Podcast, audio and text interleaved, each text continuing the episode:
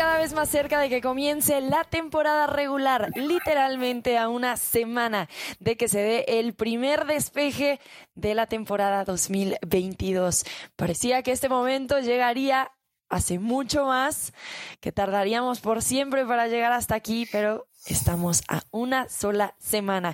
Y claro que han pasado muchísimas cosas, así que aquí en NFL Live, el podcast en español, lo platicaremos, porque los equipos hicieron recortes hasta 53 jugadores, ajustes y nuevos contratos de los que platicaremos. Yo soy Rebeca Landa, junto a Pablo Iruega y Tapanava. Pablo, ¿cómo estás? Bienvenido. Muy bien, Rebe, ¿cómo estás? Saludos también al Tapa. Pues aquí estamos ya a, a una semana, ¿no? Lo que veíamos hace algunos meses como un lejano día de kickoff entre los Rams y, los Bills, pues estamos a una semana y con muchos temas de los cuales platicar. Obviamente, pues como muchos de ustedes saben que nos escuchan, los rosters se han reducido a 53 jugadores, ya está todo listo, acabó la pretemporada y pues no queda más que esperar el kickoff y varias noticias de las cuales vamos a platicar que se dieron precisamente en esta semana previa. Así es, Tapa, bienvenido, buenos días. ¿Qué tal, Rebe? Muy buenos días, Pablo. Buenos días. Sí, ya una semana muy rara. No recuerdo que hubiera otra antes de comenzar la temporada en la que no hubiera fútbol americano, sí, desde el último juego de la pretemporada hasta el kickoff inicial. Y como bien dicen, pues arreglándose los últimos contratos, arreglándose los últimos rosters. Algunos equipos todavía tienen por definir equipos de práctica completos. Recuerden que desde la temporada del 2020 son 16, 17 con los que tengan jugadores exentos en el roster por franquicia internacional o perdón, etiqueta internacional, pero con el gusto y contentos de estar ya a unos cuantos días, reitero, de la patada inicial. Comenzamos esta mañana con la noticia de que los Broncos de Denver le dieron una extensión de contrato de cinco años, 245 millones a Russell Wilson, incluyendo 165 millones de dinero garantizado. Así que Russell Wilson va a estar en Denver por los próximos siete años hasta que tenga 40. Y bueno, es importante esta extensión, evidentemente, para el jugador, especialmente porque su contrato anterior terminaba en la temporada 2023. Así que, bueno, se adelantaron los Broncos de Denver, le dan este contrato a Russell Wilson. ¿Cuáles son nuestras primeras impresiones al respecto? ¿Qué creemos que esto quiere decir porque en realidad sabemos lo que Russell Wilson ha hecho en su carrera, pero no ha soltado un solo pase, ni siquiera en la pretemporada para los Broncos de Denver. Pablo. Pues llama la atención, ¿no? Porque eh, independientemente de, la cantidad, ¿no? 245, 165 garantizados, pase lo que pase, un salario eh, anual eh, promedio de casi 50 millones de dólares. A mí lo que me llama la atención es que pues no sabes qué vaya a ocurrir. Obviamente le están invirtiendo. De que tiene vida todavía en la NFL Russell Wilson, sin duda. De que va a mejorar mucho al equipo de los Broncos de Denver, estoy completamente de acuerdo, sin duda. Probablemente este año no se vaya a ver todo lo que puede, en teoría, llegar a alcanzar el equipo con Russell Wilson, pero empieza a ser competitivo sin ni siquiera haber jugado el equipo de los Broncos por la presencia del número 3. Pero bueno, e, es, es, la NFL, ¿no? Y ellos quieren no solamente, si ya lo tenían asegurado para este año, todavía tenerlo más tranquilo y prácticamente mandar el mensaje de decir, ¿sabes qué? Te vas a retirar siendo un bronco de Denver, ¿no? Y en ese espacio, en, ese, en esa ventana, vamos a construir un equipo para que puedas volver a ser campeón, porque esa es la tirada de los broncos al traer a Russell Wilson. Yo creo que esto estaba hablado prácticamente, era eh, cuestión de ponerle números al cheque. Desde que comenzaron a negociar la posibilidad del canje, los Broncos con el agente, recuerden que a Russell Wilson, los Seattle Seahawks le dieron permiso de buscar posibles socios para canje. ¿A qué me refiero? Es muy similar a lo que ha pasado de manera histórica en el béisbol. Y, desde hace dos o tres temporadas ya es más común en la NFL.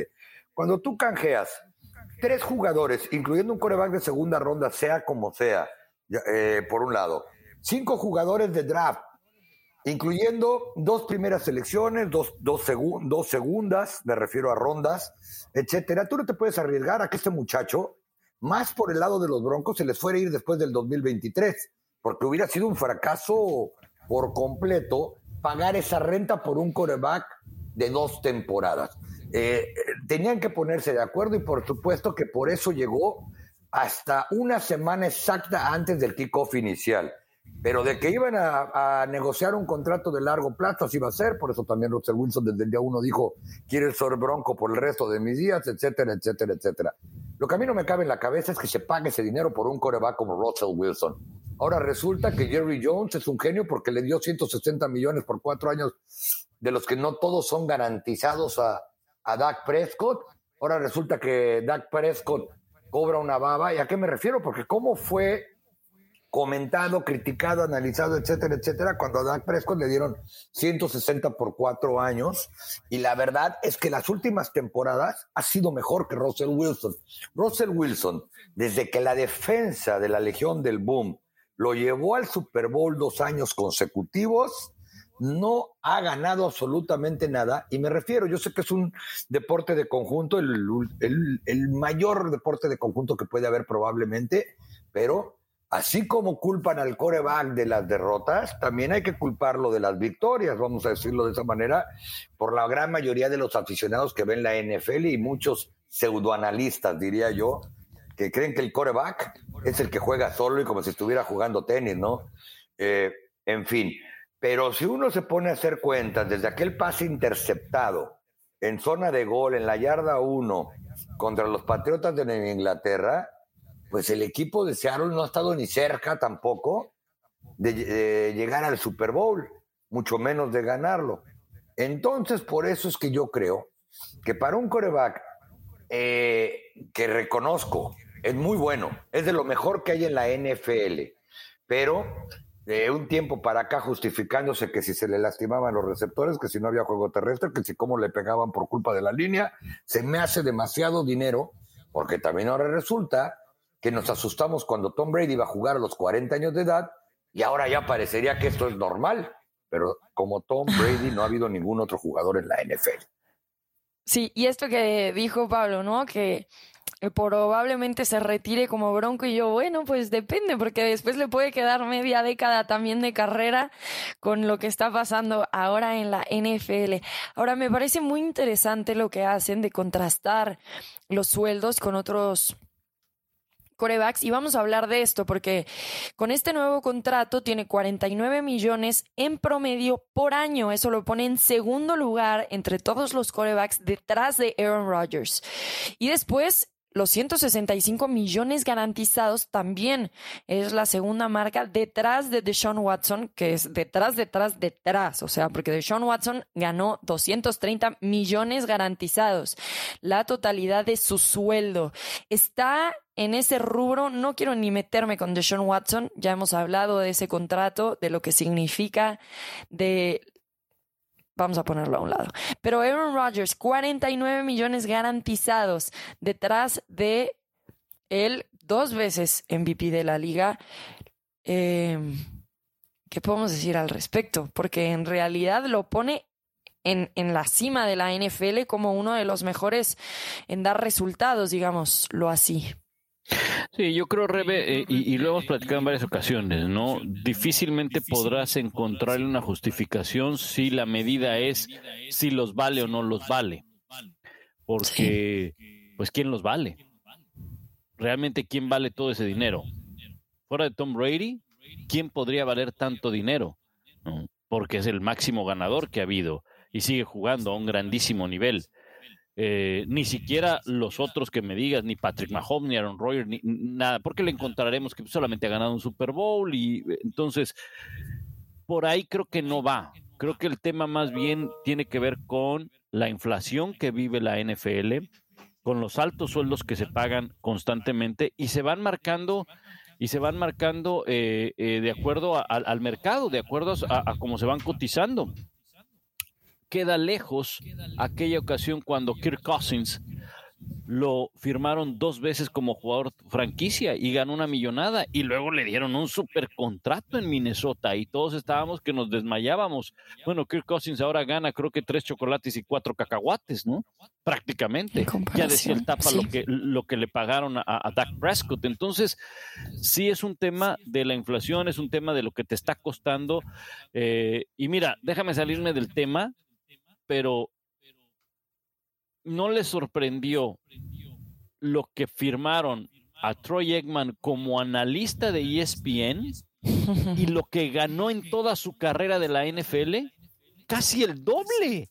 Entonces, es, es algo que, bueno, pues en su momento se pagaba así y conforme avanzan los tiempos se va pagando más y más y más y más. Y es una inversión, yo, yo más bien lo veo así, es una inversión y en toda inversión tienes un riesgo, un riesgo de que las cosas no te vayan a salir o que al menos te vaya a funcionar, pero es difícil también que pueda ser campeón un, equipo, porque solamente es uno el campeón en la NFL, pero le estás invirtiendo para que el tipo se quede ahí por no sé cuántos años y que puedan llegar a ser campeones o acercarse a un Super Bowl. Esa es la tirada y esa es tu inversión con Russell Wilson. Y probablemente, bueno, son siete años. Eh, habrá que poner atención desde las categorías infantiles del fútbol americano en los Estados Unidos. ¿A qué me refiero? Russell Wilson está ganando eso, si a Kyler Murray le dieron el dinero que, le pagaron no hace mucho tiempo, cuando un muchacho de tercer año empezó a ponerse huelga en el off-season y demás, y cuando uno se da cuenta lo que está pasando alrededor, cuando dicen, bueno, hoy en día no hay un mejor coreback, ni siquiera de tercer año en la, en, la NCAA, que, que pueda prometer venir y, hacer, ser de impacto inmediato, así como tampoco lo hubo en el draft pasado, cuando Pickens fue reclutado por los Steelers, muchos lo criticaron, muchos lo siguen haciendo, y vimos que nadie salió hasta la tercera ronda. Eso significa que se están, los corebacks se están volviendo como artículos de colección, ¿no? Por eso es que le están dando este dineral a Russell Wilson para que juegue hasta los 40 años. Por eso le dieron ese dineral a Kyler Murray, que a mí no se me hace que haya hecho nada ya no digamos para merecer, para cobrar lo que cobra en la NFL, eh, sí, sobre todo cada vez que vemos la segunda mitad de sus temporadas.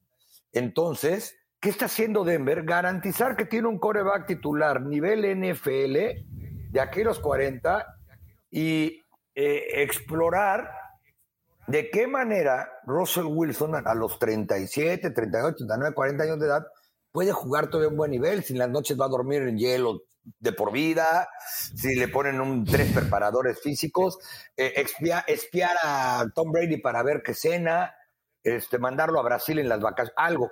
Pero eso significa... No, de verdad, porque ayer estaba yo escuchando un, un podcast muy interesante sobre las preparatorias. Dicen, bueno, que las preparatorias no están preparando corebacks para llegar a la NFL y bueno, ¿qué está pasando en las universidades? Y eso que todavía no se veía lo de lo de Russell Wilson y este nuevo contrato, ¿no? Ahí ya, por ejemplo, sí mencionaba lo de Kyler Murray, que es ridículo. De Sean Watson, no quiero hablar de esos problemas fuera de la cancha. ¿Qué ha hecho adentro del terreno de juego en la NFL lo que hizo con los Houston Texans? Como para que después de que dejas de jugar un año, reitero, no quiero saber las razones, eh, o más bien no quiero mencionarlas porque las sé, este, regresas y te ponen 232 millones casi garantizados por completo. Aquí el problema viene de raíz y a eso se refiere seguramente Pablo cuando dice no es que los valgo, no. Eso cuesta en dólares la posición de coreback en la NFL. Y vamos a compararlo, es como si hay carros que yo no creo que valgan lo que cuestan, pero eso cuestan. Yo no creo que la gasolina valga lo que cuesta, pero en eso me la venden y la tengo que comprar. Sí, es como funciona el mercado, pero también creo que es interesante ver la historia de los Broncos para darse cuenta de por qué también están dispuestos a pagar algo así.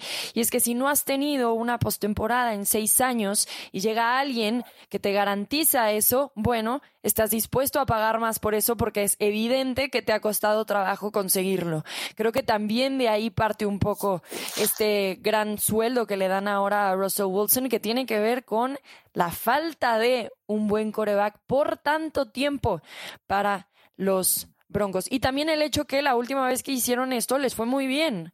Les fue muy bien con Peyton Manning trayendo a un veterano que en ese caso tal vez llegaba en peores condiciones ante los ojos de la liga sobre lo que podía hacer. Y bueno, aquí llega por medio de un canje costoso, sigue siendo uno de los mejores jugadores, no ha tenido muchas lesiones y pueden pensar posiblemente a un futuro a siete años. Tantas transacciones han pasado en la NFL y hay tan poca posibilidad de tener a un coreback que a Kyle Shanahan le sorprendió que Jimmy G estuviera tanto tiempo en el mercado libre y nadie estuviera dispuesto a firmar al coreback de los 49 de San Francisco. Ahora Kyle Shanahan está contento porque dice, tengo a un coreback suplente que debería de ser titular. Jamás pensé que este escenario se pudiera dar, pero es perfecto para nosotros. Y bueno, sí, también a mí me sorprendió, porque efectivamente hay equipos que parece que no tienen un coreback titular, más bien de titular tienen a un coreback suplente y mientras tanto Jimmy G estuvo flotando en el mercado sin conseguir nada, acaba firmando un contrato nuevamente con los 49 de San Francisco y regresa a el equipo que le dejó se fuera a buscar un nuevo equipo al que le dijo formalmente no vas a ser el titular. Trey Lance es ahora el futuro de esta franquicia. Pero bueno, parece que acaban ganando la lotería con Jimmy G como segundo coreback. ¿Ustedes qué opinan al respecto? ¿Les sorprendió la noticia? Y podemos esperar también que se calmen las aguas, esté bien el ambiente en los 49 de San Francisco. Parece una situación difícil de manejar, por lo menos en el cuarto de corebacks. Sí, yo creo que, a ver, eh, eh, al final para mí es un ganar-ganar con Jimmy G. Va a ganar Jimmy G y va a ganar el equipo de los 49ers. Creo que las razones por las cuales Jimmy G no fue tomado por un equipo fueron dos principalmente. Una, el contrato. Él tiene un contrato vigente con los 49, por lo tanto, tenía que haber un cambio, tenía alguien que absorber ese, e, e, ese dinero, no era un agente libre. Si hubiera sido agente libre, bueno, seguramente agarra trabajo eh, el, tema es que había un contrato y alguien tenía que absorber ese dinero. Y además también a los 49ers les iba a pegar en el, en el, en el tope salarial.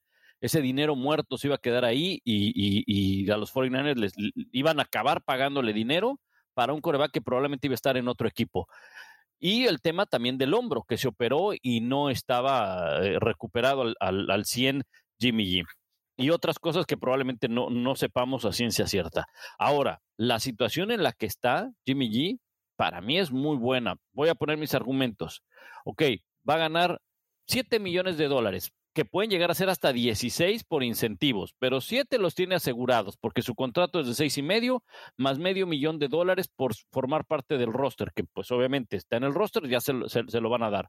Así que si tiene 7 millones de dólares por ser suplente como alguna vez dijo el Tapa, por ir a hacer ejercicio le van a pagar 7 millones de dólares. La responsabilidad va a estar sobre Trey Lance. Si Trey Lance no funciona, 49ers dice, bueno, tengo un, suplente de lujo y eso no hay duda. Un chico que estuvo, para, no, para que no se me enojen algunos, estuvo como quarterback titular en un equipo que llegó al Super Bowl y a dos finales de conferencias. Omito decir que los llevó, para que no se enojen, ¿no? Pero realmente tiene que perder Jimmy G? Yo no creo. Si él entra, él dice, ah, ok, entonces quieren que le salve, que le salve el barco, ¿no? Vamos a ver si se los puedo salvar. ¿Se los puede llegar a salvar? Probablemente. Y si no se los salva, ellos mismos se encargaron de que Jimmy G no fuera el capitán de ese barco porque tú nos vas a ahogar. Así nos hayas llevado a la final de la Nacional en dos ocasiones, tú nos vas a ahogar. Y por eso en el draft quisimos ir por Trey Lance. O sea que para mí Jimmy G dice, ok, ya está. Y en el 2023 soy libre. En el 2023, ahora sí yo puedo manejar mi contrato, ahora sí yo puedo incluso eh, que algún equipo me busque y el equipo que me quiera contratar no va a tener que absorber ningún contrato que yo tenía antes, ni San Francisco va a tener que lidiar con, mi, con el dinero muerto. Entonces, yo desde ese punto lo veo y creo que para mí es un ganar-ganar para Jimmy G.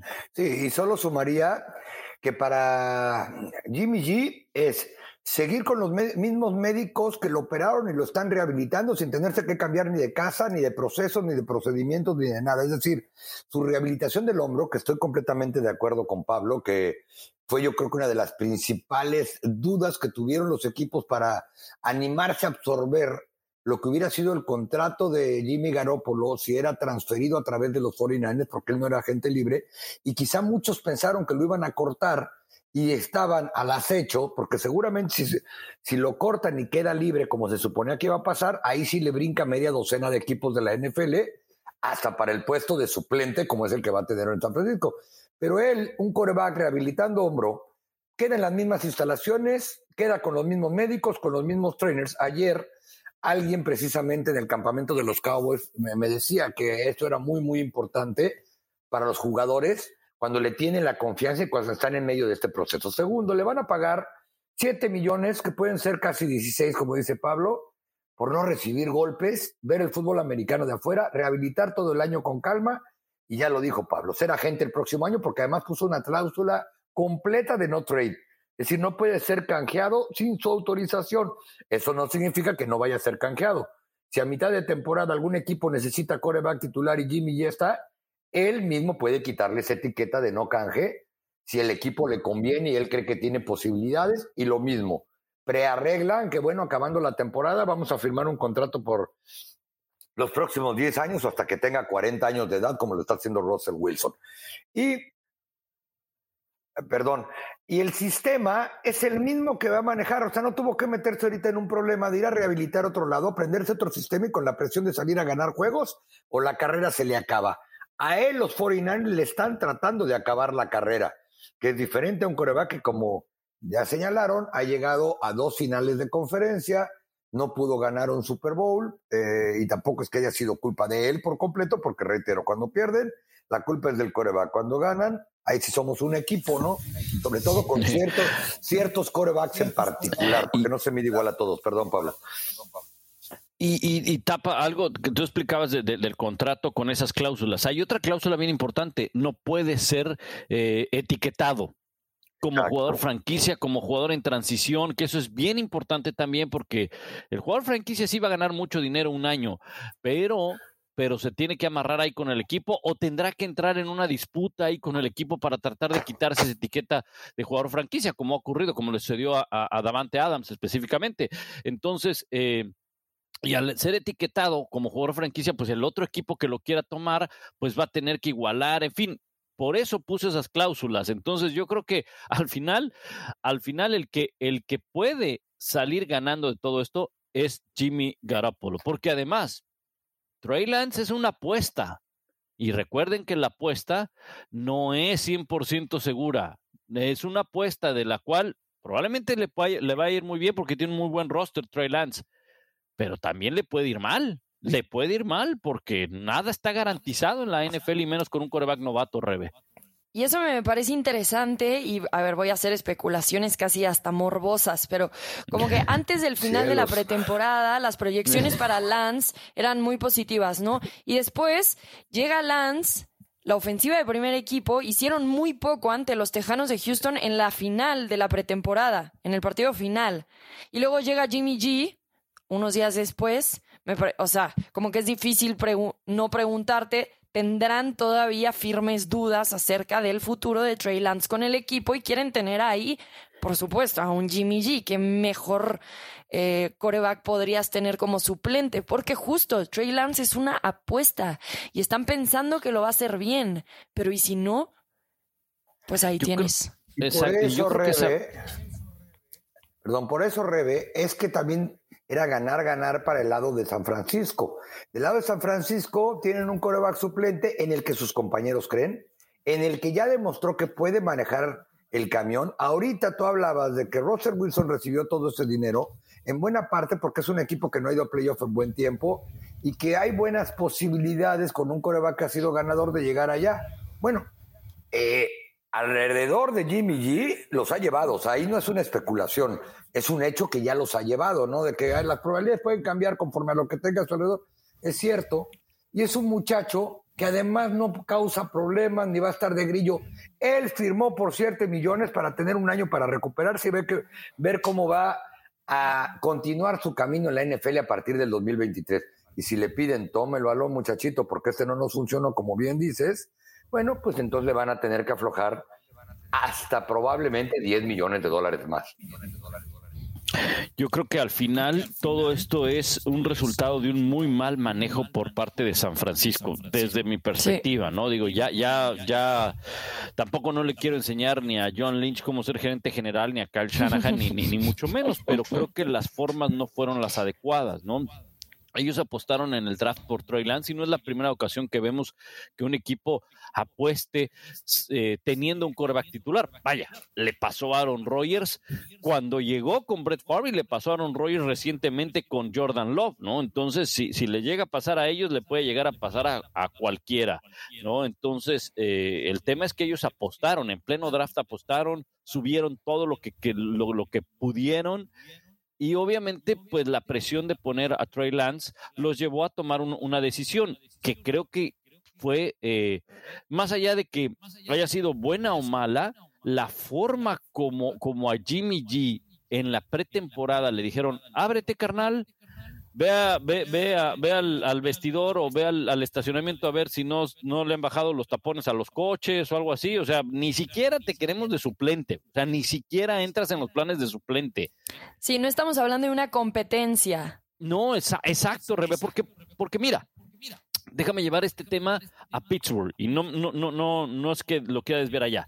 Todos sabemos quién va a ser el quarterback en Pittsburgh. Sin embargo, Mike Tomlin ha tratado de dejar como que abierta la posibilidad de que hay una competencia, ¿no? Hay una competencia entre Trubisky y Pickett. Y más allá del que ustedes decidan quién, quién lo sea, El quarterback no, el, perdón, el coach no lo ha hecho todavía oficial. Pero a los dos les está dando al menos el, respeto de decir, bueno, todavía no lo anuncio, pero lo están compitiendo, independientemente de que ya sepamos quién va a ser el, titular. Acá fue, fue rotundo, fue, ¿sabes qué? O sea, ni si, vaya, te vamos a mandar a la escuadra de prácticas, pues porque ahí te tenemos que mandar, de lo contrario te, serías cortado y quedarías libre, pero ni siquiera entrar en los planes. Y entonces a unas semanas, oye, ¿sabes qué? Pues ya me di cuenta que más allá que el titular, que Trey Lance no la arma, los suplentes son malísimos, por decirlo de alguna manera, ¿no? Entonces, creo que no lo manejó muy bien San Francisco todo este no, tema. pues acuérdate que ya hasta le habían dado su bolsa negra para vaciar el vestidor. Hubo imágenes de él vaciando el vestidor este, después del, de que fueron eliminados en la final de conferencia. Yo me pregunto hoy, ¿Cuántos equipos de la NFL no quisieran por lo menos haber llegado a una final de conferencia en los últimos 27 años? Y yo conozco uno que me queda cuatro millas de mi casa, la casa de todos ustedes. bueno, con esto Garapolo tiene una oportunidad nueva en este 2022 de mantenerse sano, presentar argumentos de posiblemente conseguir un puesto titular para el 2023. Lo que sí es que su paciencia va a estar puesta a prueba como jugador suplente de los 49ers detrás de Trey Lance. El escenario fue perfecto para los 49ers que justo recapitulando, salvaron espacio en dinero muerto con la reestructuración de este contrato y casi 7 millones nada más, entre comillas, poniéndolo en perspectiva con el tema anterior de lo que se llevará Jimmy Garoppolo. Los que no tuvieron suerte de firmar con los equipos fueron los mexicanos Isaac Alarcón, guardia de los Vaqueros de Dallas y Alfredo Gutiérrez, liniero de los San Francisco 49ers. Ellos fueron cortados este martes de la lista de 53 jugadores de sus equipos. Todavía tapa, si no me equivoco, con la posibilidad de que lleguen a la escuadra de prácticas, sean considerados para estar en esos espacios todavía que podrían ser considerados de aprendizaje para ambos jugadores y con las posibilidades de en algún momento llegar a ese roster de 53. Bueno, de hecho ya fueron incluidos de manera oficial. Fue un movimiento únicamente administrativo y qué bueno que lo preguntas para dejarlo claro. Ambos ya sabían cuando llegaron a la última semana de pretemporada, o por lo menos Isaac Alarcón, ya sabían que los iban a reasignar al equipo de prácticas. Eh, la fecha límite para entregar el roster de 53 jugadores fue martes a las 3 de la tarde, tiempo del centro. A la una de la tarde, tiempo del centro del miércoles, Isaac Alarcón ya estaba equipado, entrenando y en el campo de prácticas. Incluso hasta puse unas fotos de él saliendo del vestidor a entrenar el miércoles. ¿A qué me refiero con esto?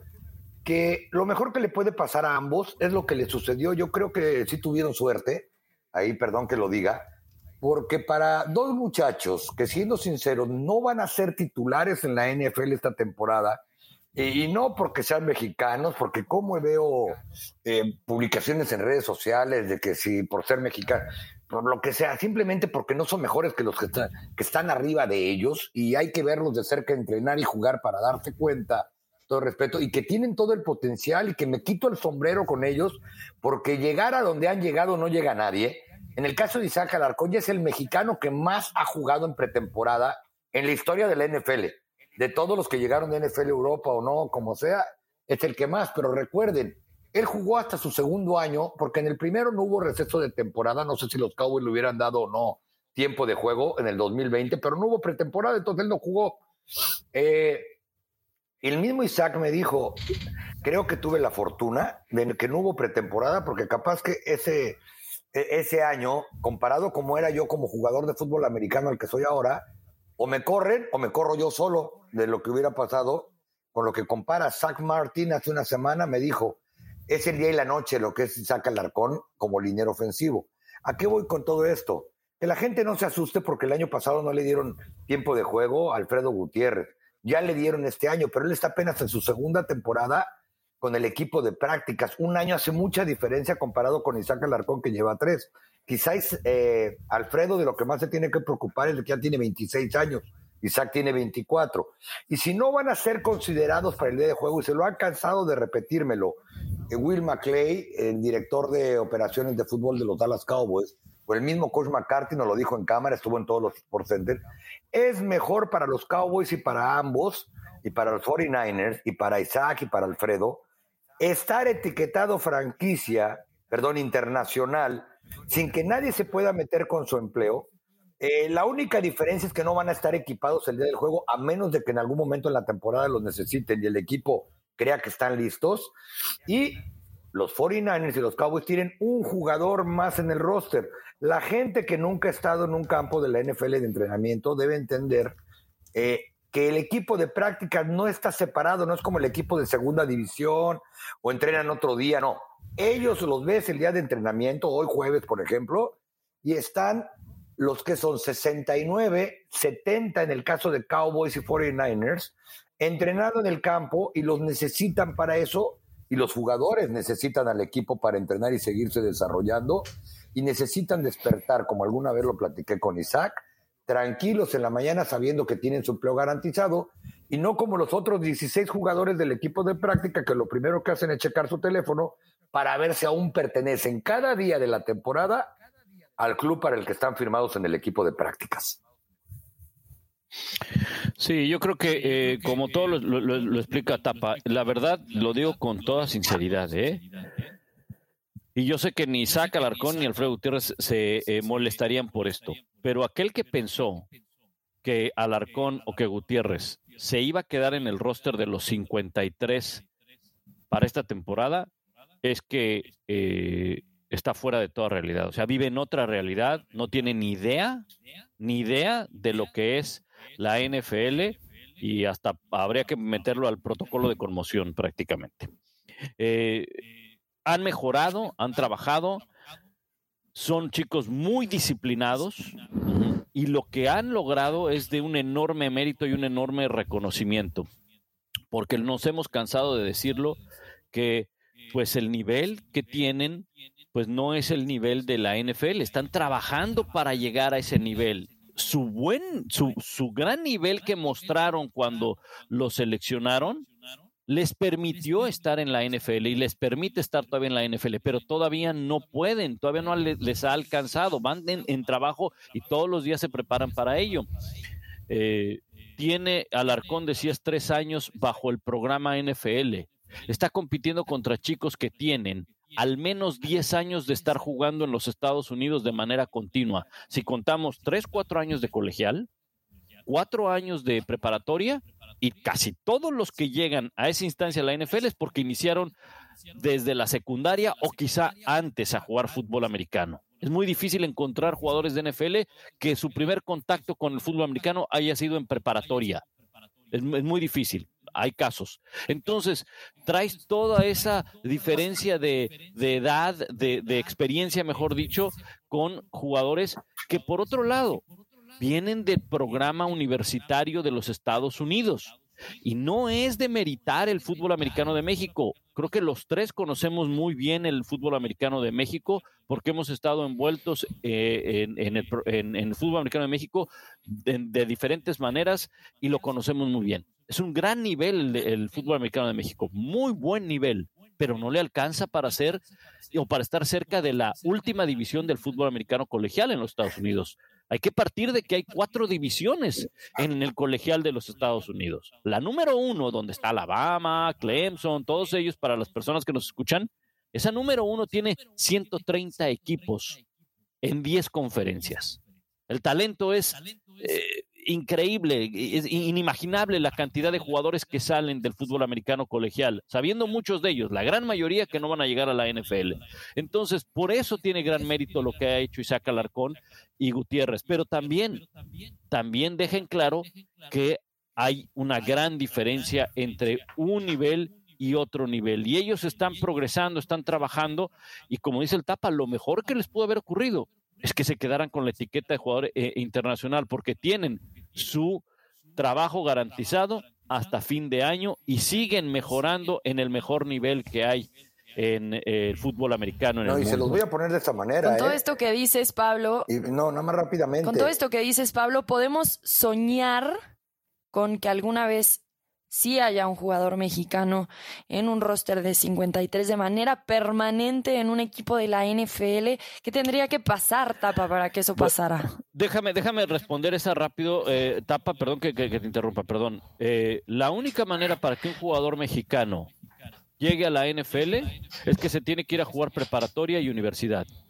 No veo, no veo manera de que un jugador que salga de la UNEFA llegue a la NFL. No, no, no, e, eso no quiero decir nunca, jamás imposible, pero no, no, no, no, no, no, porque te voy a decir otra cosa y lo he puesto aquí y a ver si no se me enojan, pero, pero lo voy a decir de la manera más este, amable posible.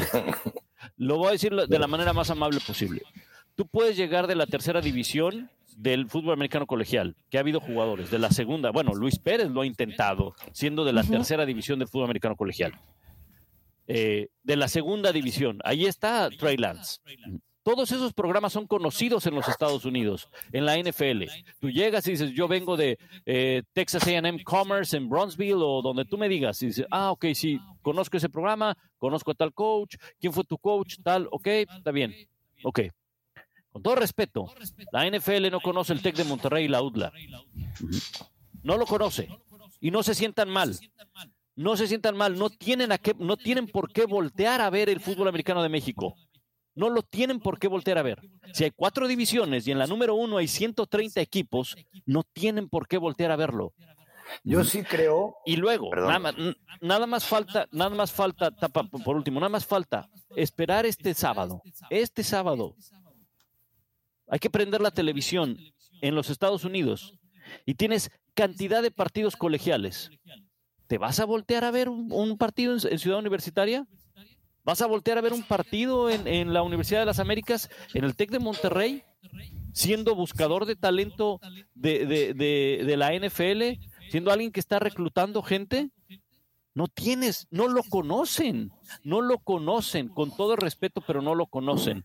Entonces, eh, no se sientan mal.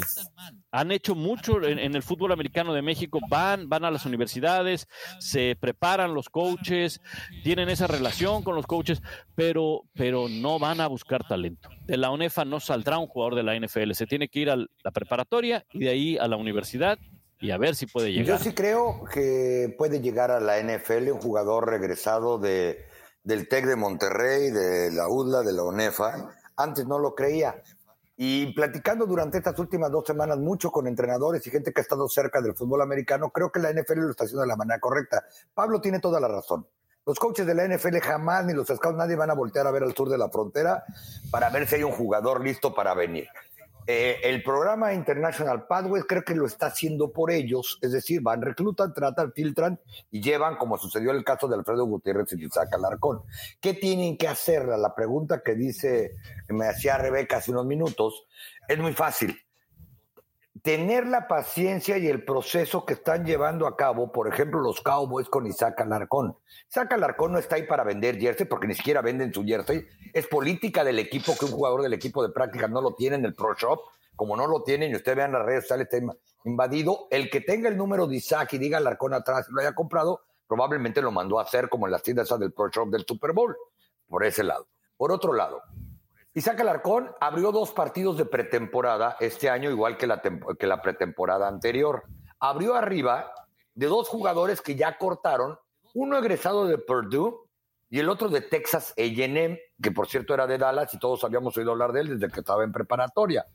Eh, esos dos linieros ofensivos que fueron cortados y que no los metieron prácticamente a jugar hasta que Isaac Alarcón se lastimó en el último cuarto un tobillo, pero no habían pisado el... Ah, bueno, y a James Epley, el muchacho, el guardia izquierdo de Purdue novato, agente libre, lo metieron cuando Isaac se enojaron con él porque cometió dos castigos y yo estaba más o menos cerca y vi cuando le dijeron Isaac, ah, siéntate y va el otro, Isaac estaba que echaba humo por las orejas, normal, estaba enojado porque sabe que cometió dos errores.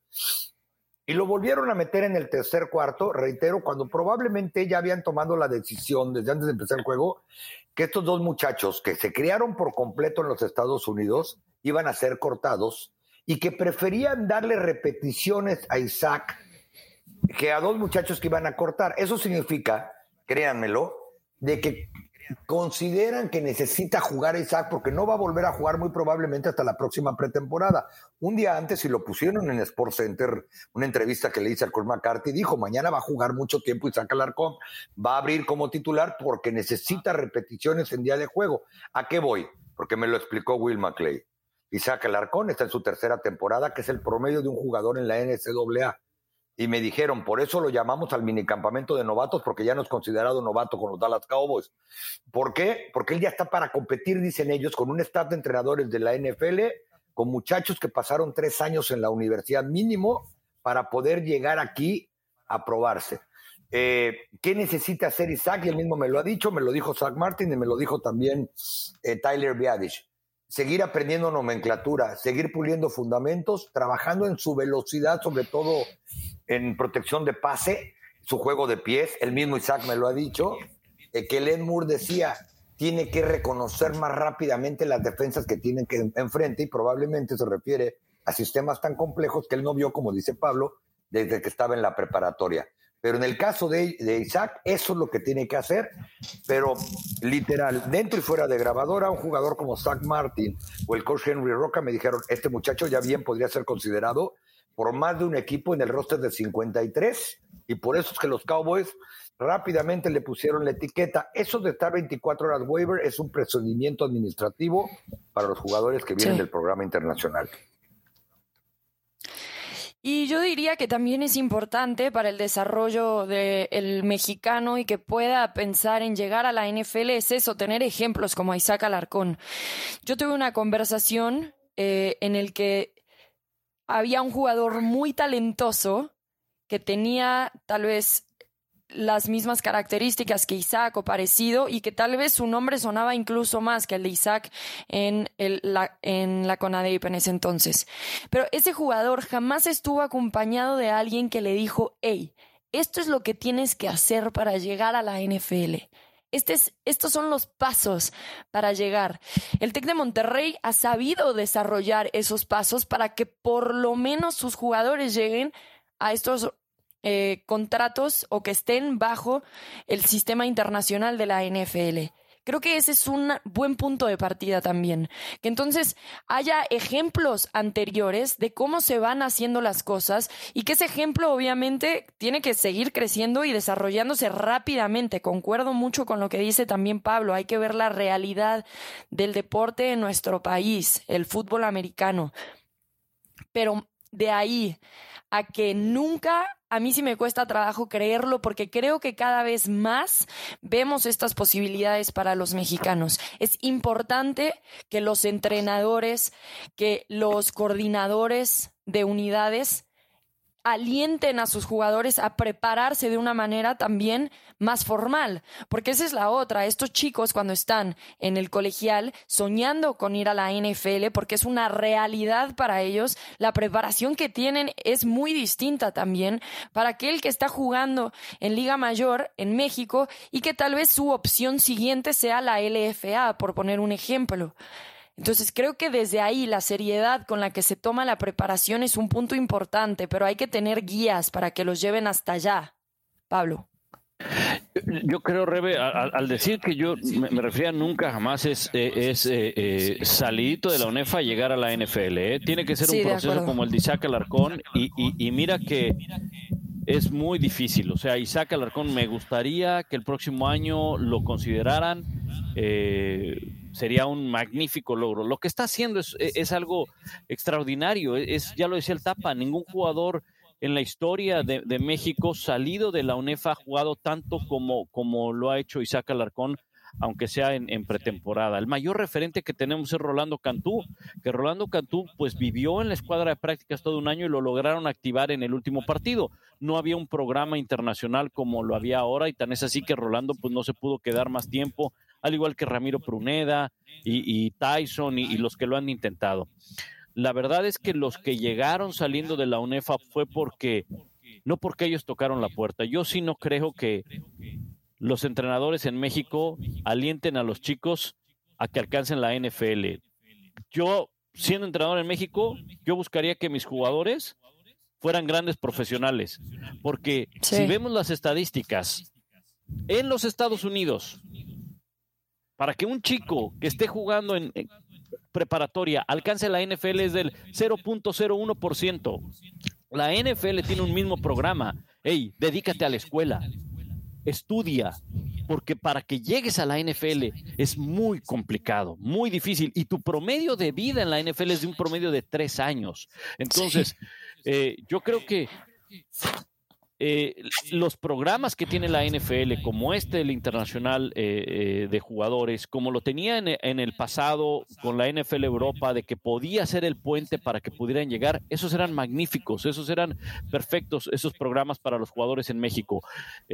pero si un jugador mexicano quiere llegar a la NFL Europa, perdón, a la NFL y está jugando la UNEFA, el camino es muy, muy, muy difícil. Se tiene que ir a la preparatoria y de ahí ver si consigue una buena beca y de ahí a ver si puede llegar a la NFL, porque no es que todos llegan, no, o sea, e, es que hay que verlo de esa manera. El hecho de que nosotros lo veamos en la tele todos los, todos los eh, fines de semana, no quiere decir que, que, es una puerta muy abierta, no, insisto, ahí están los porcentajes de la gente que puede llegar a la NFL saliendo de la preparatoria y es muy, muy bajo ese porcentaje. Bueno, por lo pronto les A lo que yo iba con el comentario y estoy de acuerdo contigo es no les digo. Hay jugadores como Isaac Alarcón que sí tienen para llegar a la NFL.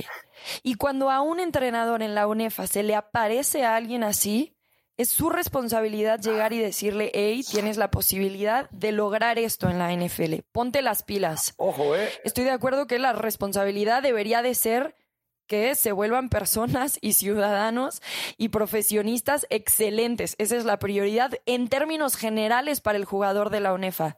Pero en esos casos muy especiales, como el de Isaac Alarcón, el de Alfredo Gutiérrez, en esos casos también tienen que tener a este entrenador que los ayude a soñar, a exigirse más, a buscar, porque te apuesto lo que quieras que Isaac Alarcón no cambia estos tres años de la NFL por ser un buen profesionista en México. No, y ojo, ¿eh? Esas experiencias de vida son únicas. No, no, y ojo, les voy a decir, si ustedes ven a Isaac Alarcón de hoy con el que llegó hace tres años, porque me lo dijo él, me lo dijo el Colt McCarthy, me lo dijo Kellen Moore, me lo dijo Terrence Steele, toda la línea ofensiva titular eh, hace una semana, eh, no es el Isaac Alarcón que salió del TEC de Monterrey. Palabras literales de Zach Martin es el día y la noche del, coach Kellen Moore. Es, hay que verle el físico que tiene ahora. Dice, llegó un tipo grandote con la estatura y lento. Ahora el tipo probablemente es el más rápido de la línea ofensiva, por lo menos en arrancón directo, que eso no significa que sea el más rápido cuando hay que bloquear o proteger. El tipo tiene cuerpo de ala defensiva sin problemas. Eh, su porcentaje de, de grasa corporal es mínimo eh, porque ha trabajado muchísimo en eso. Eh, además de que él ha combinado y, no sé si ya se graduó, se está terminando de graduar online del, del TEC de Monterrey. Eh, no es que él, a él le vieron que medía dos metros con siete centímetros de estatura, que era un buen jugador, pero ya lo decía el coach Bill Parcells. Es muy poco probable que un jugador grande, un liniero ofensivo grande de escuela pequeña, y no, no se refería a México, se refería a Estados Unidos, pueda triunfar en la NFL porque creen que por estar grandotes no hay que coacharlos, porque ellos con una explosión, y me lo ha dicho Alarcón, mandaba de gol de campo el que tenía enfrente en la UNEFA, así como pasa en las escuelas de segunda y tercera divisiones de conferencia chicas, en la NCAA. Es bien interesante platicar con ellos cuando ya están adentro y ellos mismos voltean hacia atrás y te lo dice Isaac, sin un micrófono enfrente y una cámara. Oye, esto es así, así asado y esto es la realidad y hay que verlo. Pero bueno, y la próxima semana les platicaré de un jugador que va a abrir como titular con los Cowboys, que viene de jugar en el fútbol americano profesional de Hamburgo. De Hamburgo. De Hamburgo. Pero bueno, ese es otro tema.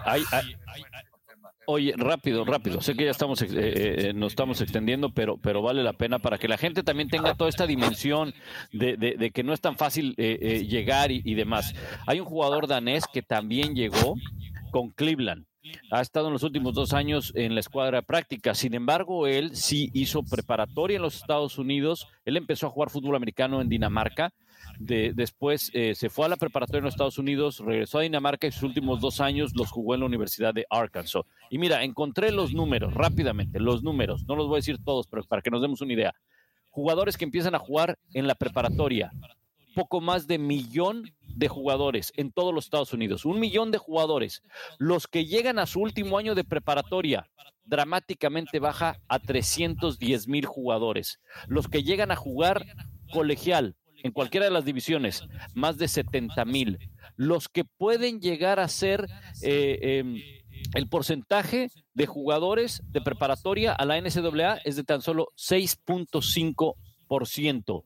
De los jugadores que jugaron colegial, que alcanzan la NFL, el porcentaje es de 1.6. Que jugaron colegial, no que iniciaron en la preparatoria. Estos, estos números los tiene la NFL y alientan a los jugadores a que, hey, haz la preparatoria, termina la universidad y si logras llegar a la NFL, tu tiempo de vida es de tres años y lo que te va a mantener por el resto de tu vida es lo que hiciste, lo que estudiaste en la universidad, no lo que ganaste en la NFL. En algunos casos, obviamente, ¿no? En algunos. Bueno, sin duda alguna, para cualquiera es difícil llegar a la NFL, ya con esos números Pablo lo explica muy bien. A mí me gusta seguir soñando. Bueno, eh, lo que será difícil será que Mataraiza consiga un equipo después de lo que le sucedió al pateador de los Buffalo Bills, o más bien no lo que le sucedió, las acusaciones que le hicieron por violación colectiva a una menor en San Diego State. Así que los Buffalo Bills lo han cortado directamente, sin muchísimas preguntas. Se enteraron los Buffalo Bills de la situación en julio, ya que habían drafteado a Mataraiza en la sexta ronda. Sin embargo, el equipo fue avisado, se hizo pública la demanda, así que sin querer meterse en problemas y con la decisión de lo que el equipo dice, lo mejor para la franquicia decidieron cortar a Matt Araiza. Los detalles del caso son escalofriantes, em, verdaderamente lamentables si es que procede todo esto. Y bueno, otro caso en la NFL de eh, actitudes inapropiadas sexuales.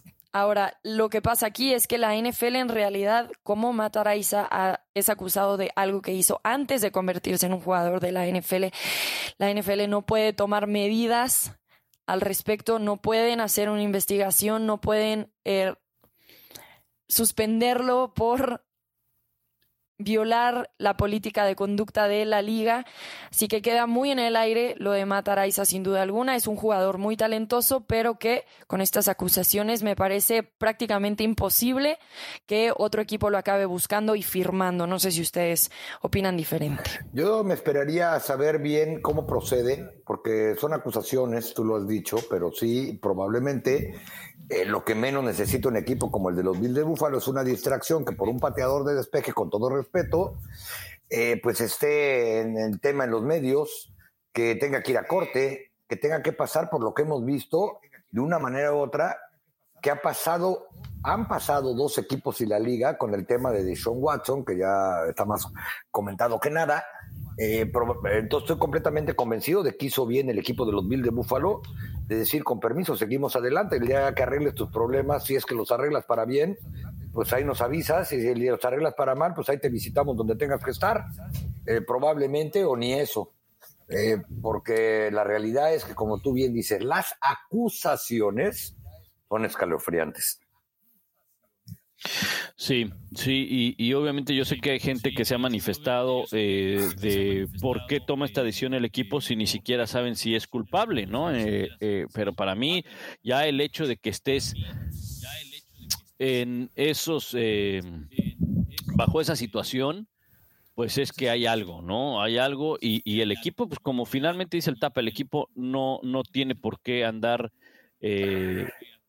pues viviendo esta situación bajo una circunstancia en la que pues el equipo quiere estar concentrado en otra cosa, ¿no? Creo que el mismo el coach eh, Sean McDermott lo dijo, ¿no? Ahorita no tenemos por qué andar eh, en situaciones que nos distraen, ¿no? Entonces, pues tan simple y tan sencillo, pues lo, lo, lo cortaron, eh, gastaron una selección alta, pero bueno, eh, es creo que la medida que, tomaron y a ver en qué termina lo de Matt porque tenía creo yo un muy buen futuro en la NFL, pero todos tienen que pagar de los errores que cometen, ¿no? Las consecuencias, en dado caso de que sea culpable si se le encuentra. No de los errores, del daño que hacen si es que se hicieron.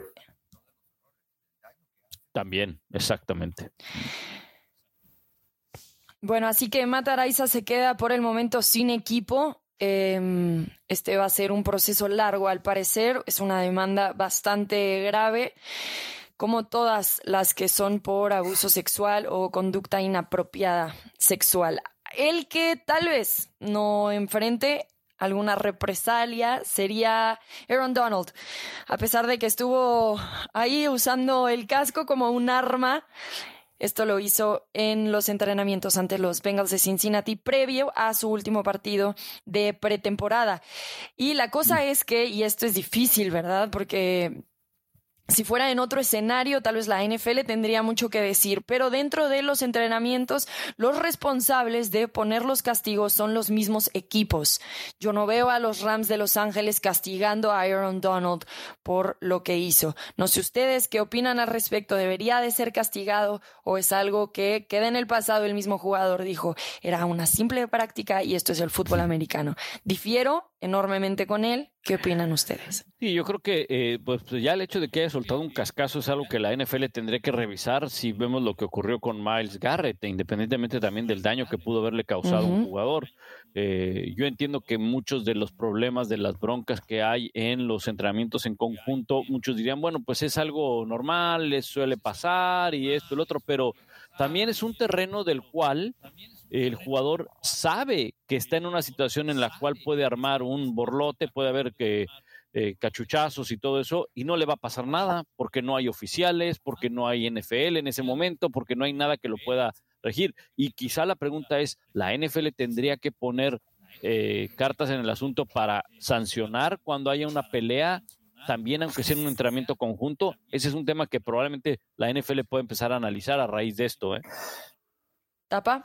Estoy de acuerdo que sí debería llevar un castigo interno, porque era una práctica, y en un zafarrancho una práctica, incluso desde que yo jugaba en categorías infantiles, si había un pleito, pues seguramente nos iba a castigar el equipo. Ahora dicen que ganar cura todos los males, ¿no? Es el mejor jugador defensivo de, las últimas, de la última década en la NFL y probablemente no le va a pasar nada. También creo que la liga debería de castigarlo, porque la liga aunque no hubiera sido un evento, entre comillas, sancionado por ellos, no era un partido, sí hay árbitros, pero árbitros de preparatoria que generalmente contratan para los entrenamientos y, todos los días están ahí, pero ¿por qué en otros casos, cuando violan algunas políticas de la liga, sí, aunque sea en entrenamientos, ¿por qué si los castigan, no? Entonces yo creo que al ser dos equipos de la NFL, a pesar de que no sea un juego, sí deberían de castigarlo ambos. Y si la liga no lo castigó, yo sí creo que los Rams deberían, o qué, con el debido respeto, reitero, si el pateador de despeje se quita el casco y le reparte un cascazo a Aaron Donald, ¿no iban a, a, castigar al pateador de despeje? Sí, claro. Perdón, pero pues dicen que en todos lados hay clases sociales, ¿no? Sí. Bueno, sería una lástima que fuera esa la realidad y parece que muchas veces lo es. Con esto nosotros llegamos al final de NFL Live, el podcast en español. Ya, la próxima semana que platiquemos con ustedes será el inicio oficialmente de la temporada regular, la semana 1 del 2022. Muchísimas gracias como cada semana por acompañarnos, escucharnos, acompañarnos, escuchar nuestras opiniones también, dejarnos sus comentarios. Muchísimas gracias, Pablo. ¿Algo que agregar? No, pues la invitación para que nos acompañe. Tendremos mucho fútbol americano en ESPN por diferentes plataformas. Así es, tapa. Fuerte abrazo, muchachos. Nos escuchamos la próxima semana, ya a horas, si no es que minutos de que llegue el kickoff 2022 de la NFL. Así es, toda la temporada de la NFL usted la puede seguir por ESPN, también por Star Plus eh, en Latinoamérica. Tenemos muchísimo contenido preparado en esta temporada 2022 que nos espera con muchísimas emociones seguramente. Gracias nuevamente, Rebeca Landa, Pablo Viruega, Tapanaba. Nos escuchamos. Hasta la próxima.